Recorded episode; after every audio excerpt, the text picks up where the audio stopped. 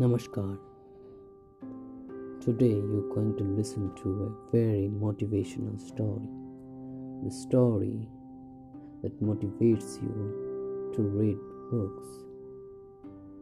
Here the start. Once there was a great teacher who had many students.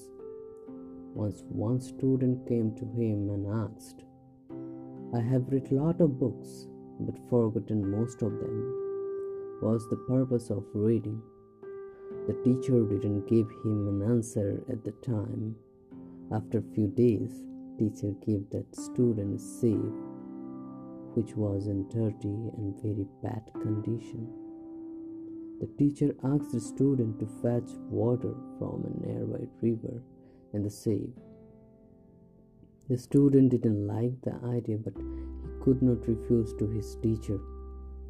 He went to the river, filled the sieve at the river, started his return journey. Few feet as he walks, all water in the sieve was drained through holes. Then again he went to the river and filled the sieve. He did this all day but could not complete the task assigned by his teacher. He returned to the teacher with a sad face and said, I am unable to fetch water with the sieve. I have failed.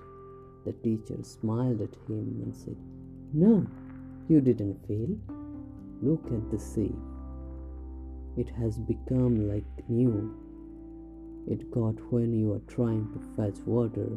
The teacher then explained the true motive behind this task. He said, Last time you asked me what is the purpose of reading if you don't remember what you read. Now take this example of the sieve. Sieve is equal to mind, water is equal to knowledge, river is equal to book.